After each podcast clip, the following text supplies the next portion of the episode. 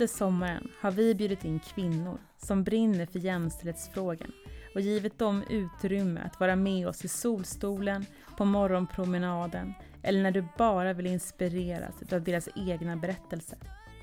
Så välkommen till en sommar i jämställdhetens tecken. Det här är Glow Sommarspecial.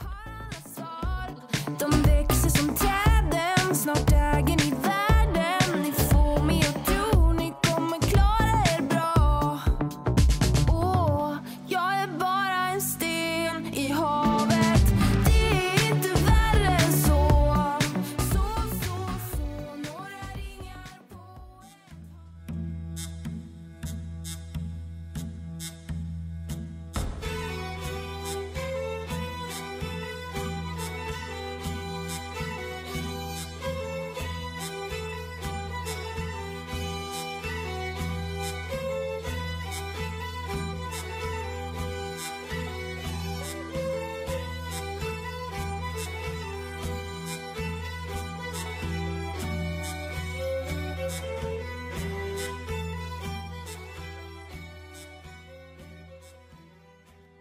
Mitt namn är Jenny Kos, också känd som Vulverin. Titeln är Justice Holistic Reproductive Health Practitioner. Den är lång. Och I det här landet så brukar jag säga sexualhälsorådgivare, med betoning på hälsa. Eftersom just ordet holistisk är ett i många sammanhang både laddat och ganska missförstått koncept i Sverige. Rent praktiskt så betyder det dock att jag är utbildad handledare i fertilitetsförståelse, närmare bestämt justismetoden. Och jag hjälper personer att förstå sin menscykel och därigenom optimera sin hormonhälsa. Jag kan hjälpa dem undvika eller uppnå graviditet och så utbildar jag då andra handledare över hela världen i att göra detta också. Och den holistiska biten går ut på att se hela människan, hela hälsobilden det psykiska, känslomässiga, fysiska, hormonella, näringsmässiga, spirituella. Jag letar tillsammans med min klient efter grundorsaken till eventuell ohälsa istället för att medicinera isolerade symptom. Och därför har jag en utbildning som täcker flera olika fält och det är för att kunna möta kvinnor i deras upplevelser som alltid påverkar dem just holistiskt. Och mitt mål är ökad kroppskännedom för alla. Och i förlängningen en ny feministisk revolution som utgår ifrån våra faktiska fysiska behov oavsett hur vi sedan identifierar oss. Jag tror inte att kvinnofrågan kan tas mycket längre utan att kvinnokroppen också får ta plats, studeras och respekteras. Vi måste göra upp med det ständiga mantrat om att det är så det är att vara kvinna. Vadå, allt gör ont och våra kroppar vill oss illa. Det är så sabla uttjatat. Jag spenderar hela dagarna med att lyssna på kvinnor, livmoderbärare, menstruanter. Jag tar en omfattande hälsohistorik under 80 minuters sessioner, kollar deras menscykler och alla parametrarna där i, follikulärfasens längd, hur mycket sekret har de, hur lång är lutealfasen, har de några symptom, hur ser blödningen ut, hur är tempkurvan? Och så vidare. Kollar då blodprover, gynjournaler ibland, följer debatter, studerar endokrinologi och näringslära, utvärderar studier och läser samma litteratur som barnmorskor och gynekologer behöver läsa. Och lyssnar på alla tusentals livshistorier som skickas till mig och berättas för mig. Jag gör research för att hjälpa varje enskild klient. Ibland har de slussats runt i vården i decennier. Och ofta får jag höra lite för ofta skulle jag vilja säga, att jag är den första som har velat lägga pusslet med dem. Och faktiskt varit intresserad av att de ska läka och inte bara medicineras. Och det är tragiskt men det är ju faktiskt så att det perspektivet saknas i vården idag. Min utbildning var formellt sett 10 år lång men den, den kommer aldrig sluta.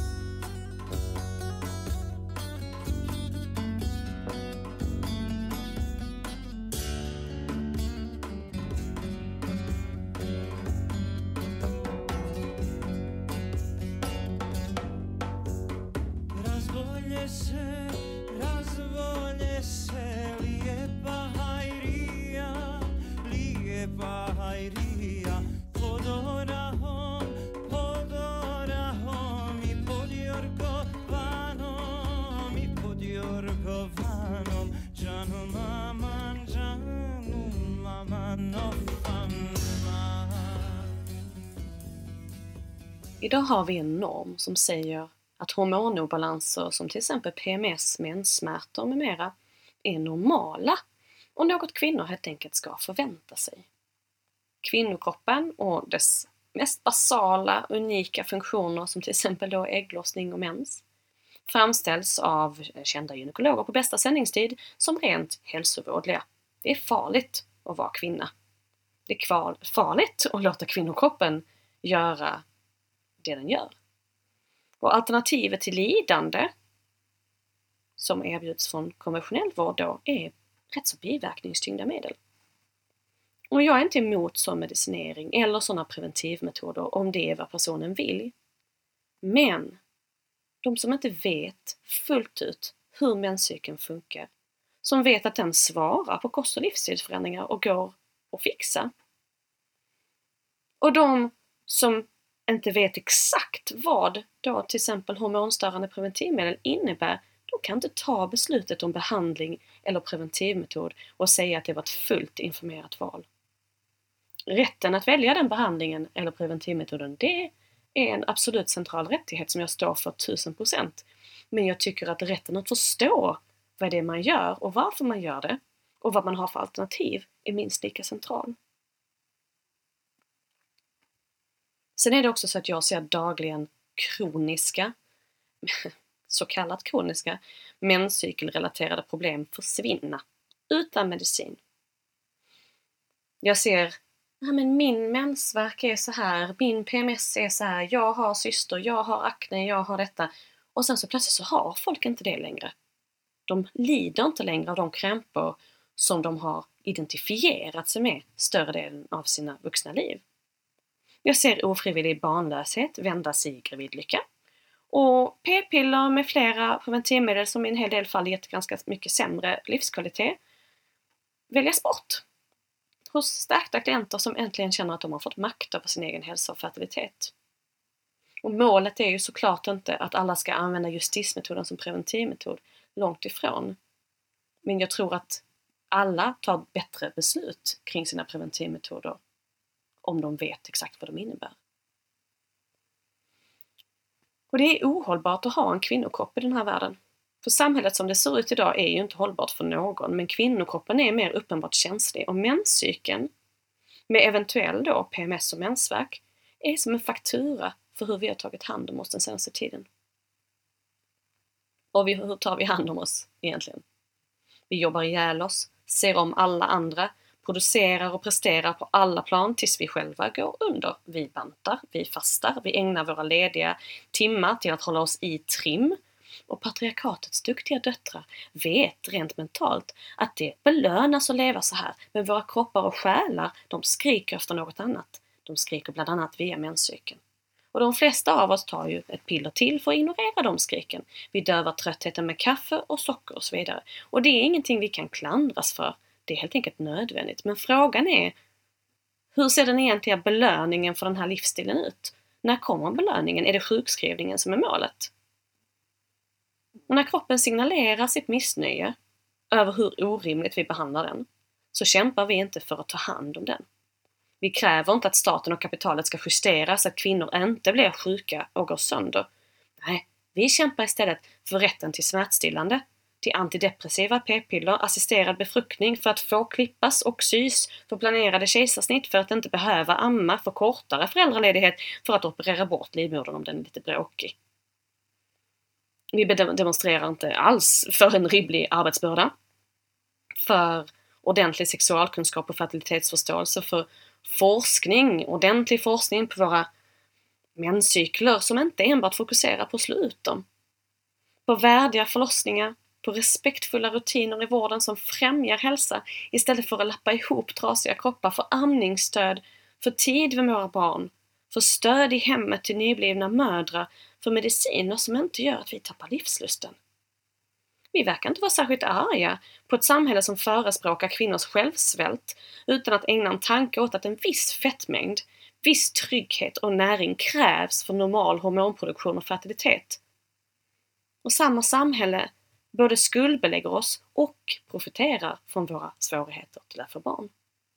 Vi verkar inte se något problem med att IVF-industrin stimulerar äggceller liksom holländska växthus producerar bleka tomater utan att någonsin vilja förklara barnlösheten. Den är oförklarlig. Förstår inte alls varför. Nej, istället är vi arga över åldersgränserna för IVF. Och värst av allt enligt mig är att vi intalar oss att det är oss det är fel på. Att kvinnokroppen i sig är defekt och hälsovårdlig och att nedstängning av hela maskineriet är det enda rätta. Och ibland är det kanske det. Men hur rimlig är den utgångspunkten för halva befolkningen? Hur feministiskt är det att demonisera kvinnokroppen år 2020?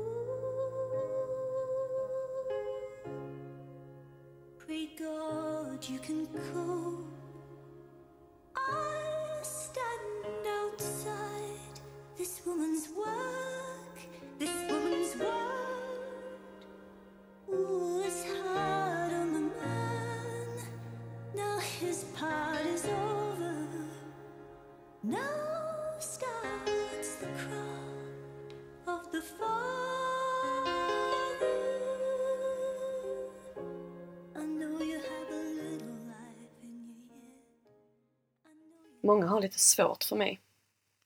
För grunden i mitt budskap, baserat på kunskap och erfarenhet, är nämligen att vi kan förbättra vår hälsa. Att vi är ansvariga, gud vad jobbigt, för vår egen ohälsa.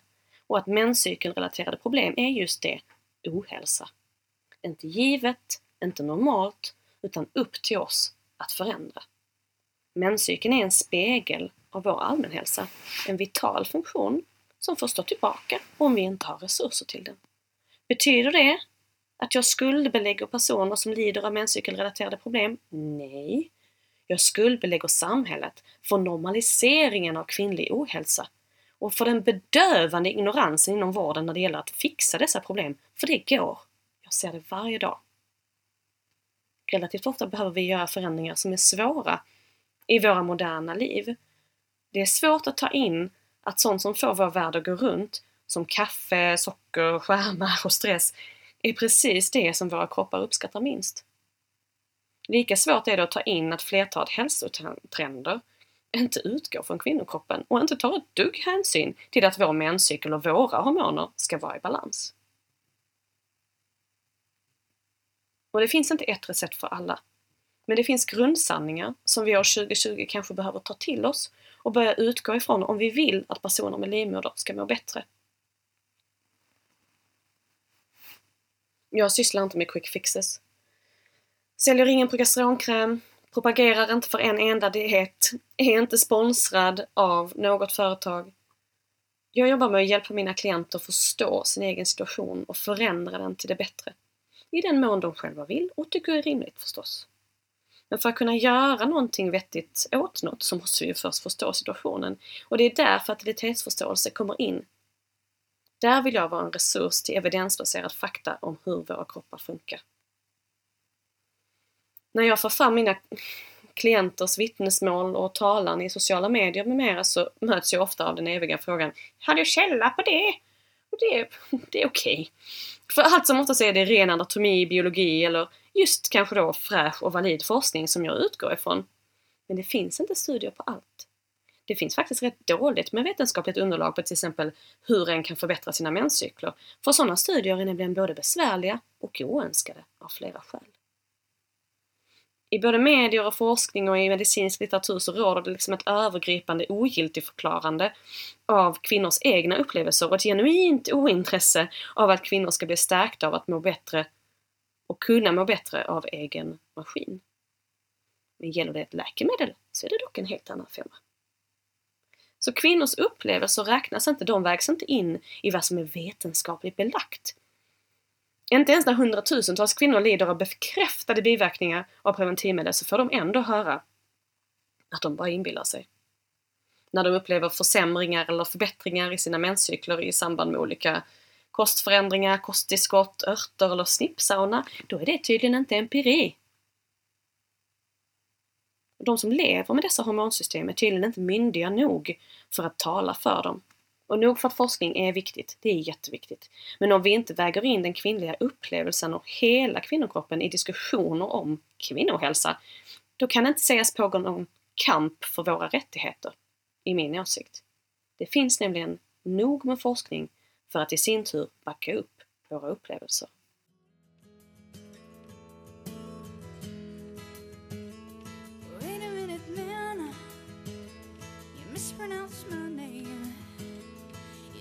Wait for all the information before you turn me away. Wait a minute, sir. You kinda hurt my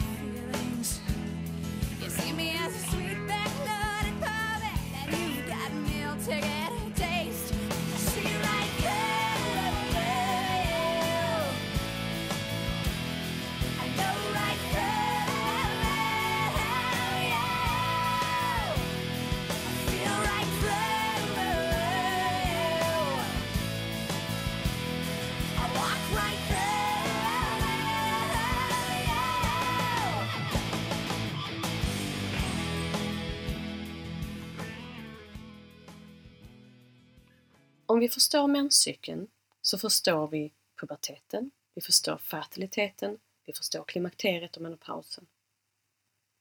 Om vi kan läsa av vad de olika hormonerna berättar under cykelns gång genom de symptom som vi upplever så kan vi också ta vår hälsa i egna händer. Vi kan nyttja vårdens expertis på ett mer effektivt sätt. Vi kan äta och eller medicinera utifrån individens unika förutsättningar. Och fertilitetsförståelse är inte en preventivmetod för alla. Men det är någonting som jag betraktar som en grundläggande mänsklig rättighet. Har du en menscykel så har du väl för bövelen rätt att förstå den. Föreställ dig ett samhälle där häxornas kunskap inte hade bränts. Där varje menstruant visste exakt vad mensen innebar när den kom för första gången. Inte var äcklad av sina egna flytningar. Visste vad cervixsekret innebär, hur det ser ut. Och kunde identifiera sin ägglossning, räkna ut när mensen kom, hade kontroll över och insikt i sin reproduktiva kropp. Och där valet av preventivmetod, kanske justismetoden, kondom, pessar eller p-stav, verkligen var ett fritt och fullt informerat val, hade ens varit samma urval och design av preventivmetoder då. Om vi drar det längre, hur hade förlossningsvården sett ut om kvinnor hade haft fertilitetsförståelse? Hur hade ansvarsfrågan kring graviditet, föräldraledighet, vilken forskning som får pengar, lönegapet, egentligen majoriteten av de olika former av kvinnoförtryck som vi fortfarande kämpar emot, hade det kanske kunnat se annorlunda ut om alla kvinnor hade fått kunskap som möjliggjorde att de står i sin egen biologiska kraft från menarken och framåt.